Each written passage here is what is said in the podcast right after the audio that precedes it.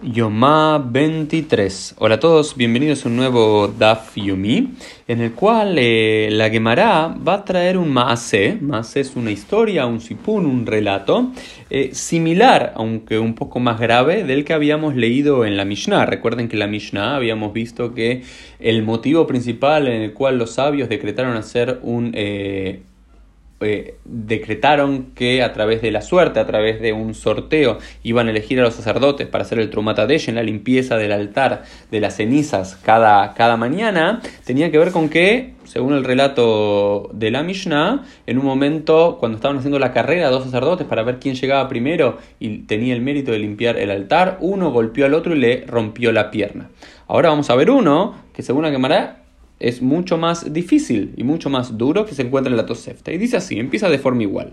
Maase ocurrió cierta vez que había dos Kohanim, dos sacerdotes, que estaban llegando juntos hacia el y corriendo juntos en, en la escalera, perdón, en la rampa, en el Keves, hacia el altar, y uno se adelantó al otro dentro de los cuatro codos de su compañero. Recuerden, quien llegaba primero a los cuatro codos del altar era quien tenía el mérito de hacerlo, y el que estaba un poquito más atrás, que agarró un cuchillo y se lo clavó en el corazón a su compañero. Entonces, en la primera historia que habíamos visto en la Mishnah, uno le rompe la pierna al otro para llegar primero, y en esta es peor todavía, sino que uno agarra el cuchillo y se la clava. Después la Gemara discute cuál de los dos episodios, si el de la Mishnah o el de la Tosefta que estamos leyendo ahora en la Gemara, ocurrió primero. Primero ocurrió el de la rotura de la pierna, y luego el de el de Shfikuta Mim, el derramamiento de sangre, el de clavar el puñal en el corazón, o cuál de las dos. Pero es una tarea, es un, esta situación es, es una locura lo que está planteando la Gemara. ¿Por qué? Porque dice que con el mismo Eh, puñal, con el mismo cuchillo que iban a tener que hacer los sacrificios de los animales como un regalo a Dios,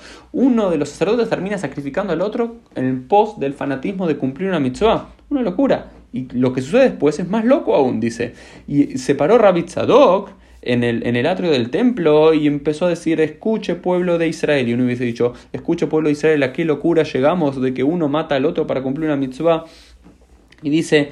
Eh, y cita la tradición bíblica del libro de, Num, de Deutronomio, la mitzvah de Eglat Arufad, que cuando hay un cuerpo que cae en el medio de un lugar, algunos se tienen que hacer responsable. ¿Y quién se debía hacer responsable? Dice: ¿quién se tiene que hacer responsable por esto? ¿Se tiene que hacer responsable la gente de, de Yerushalayim, la gente de Jerusalén, o los sacerdotes en el atrio del templo? Dice: ¿quién es responsable por esta muerte? Y todo el pueblo empezó a llorar. ¿Por qué empezó a llorar? Dos opciones. Uno, porque se dieron cuenta que ellos se tenían que hacer responsables de esa muerte, Eh, cumpliendo la mitzvah de Glarufá, o bien porque vieron a este rabino que, en vez de preocuparse, llamar a una ambulancia, de ver cómo está el joven sacerdote tirado en el piso, eh, estaba pensando en cumplir esta, este, este mandamiento más. Y luego algo peor llegó. Dice: va a Viv Sheltinok umatzeor que yo me farfer. Dice: vio y vino el padre, otro sacerdote, el padre del joven sacerdote que estaba tirado en el piso, y vio que su hijo todavía no estaba muerto, sino que estaba como sangrando. Y que, en vez de ocuparse de llamar a una ambulancia, de ir a buscarlo, de gritar, de llorar por el dolor de un hijo muriendo, tratar de salvar la vida, de parar la herida, ¿qué es lo que hace?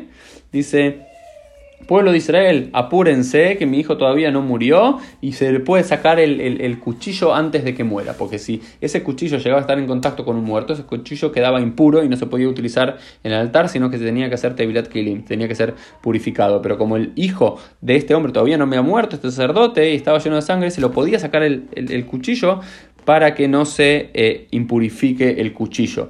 Pero el Ritva dice: van a sacar ese cuchillo y van a apresurar la muerte. Entonces el padre del hijo estaba más preocupado por salvar la pureza ritual de ese cuchillo que salvarle la propia vida al hijo. Y esto nos viene a enseñar la Gemara y dice: le de yem bijutamim y esto viene a enseñarnos que era más importante para ellos la pureza de los, de los utensilios rituales que el derramamiento de sangre, ¿no? Entonces es una historia muy muy dura que, siempre, que habla, ¿no?, sobre, sobre el fanatismo, ¿no?, como algo que tenía que ver con un ideal de eh, quién iba a limpiar las cenizas del altar para volver a utilizarlo de vuelta, que llevó una locura de que uno mate al otro, y luego los rabinos ocupándose de otras mitzvot, incluso el padre del hijo ocupándose de que asegurémonos que el cuchillo quede limpio y no se impurifique, en vez de ocuparse de, de la vida del hijo. Y bueno, la, la Gemara eh, no puede soportar esta cuestión de esta historia tan dura. Primero trata de preguntarse si sucedió primero esta historia y luego la de la Mishnah, o al revés. La lógica sería que primero vino la de la Mishnah, que alguien le rompió la pierna, y después esto pasó y después los rabinos decretaron que nunca más suceda esto, por lo cual eh, va a ser por sorteo para que evitar esta, esta competencia. Y la Gemara no puede soportar esto y dice Acrei be alma u, es como una historia novelada, que esto realmente no sucedió así, es una historia fantasiosa, que nunca ocurrió esto, pero viene simplemente eh, para en, en, enseñarnos que como venían Lidei Sakaná, como se ponían en peligros entre ellos, los sabios tuvieron que hacer esta tacana de este fallez, de este, de este sorteo.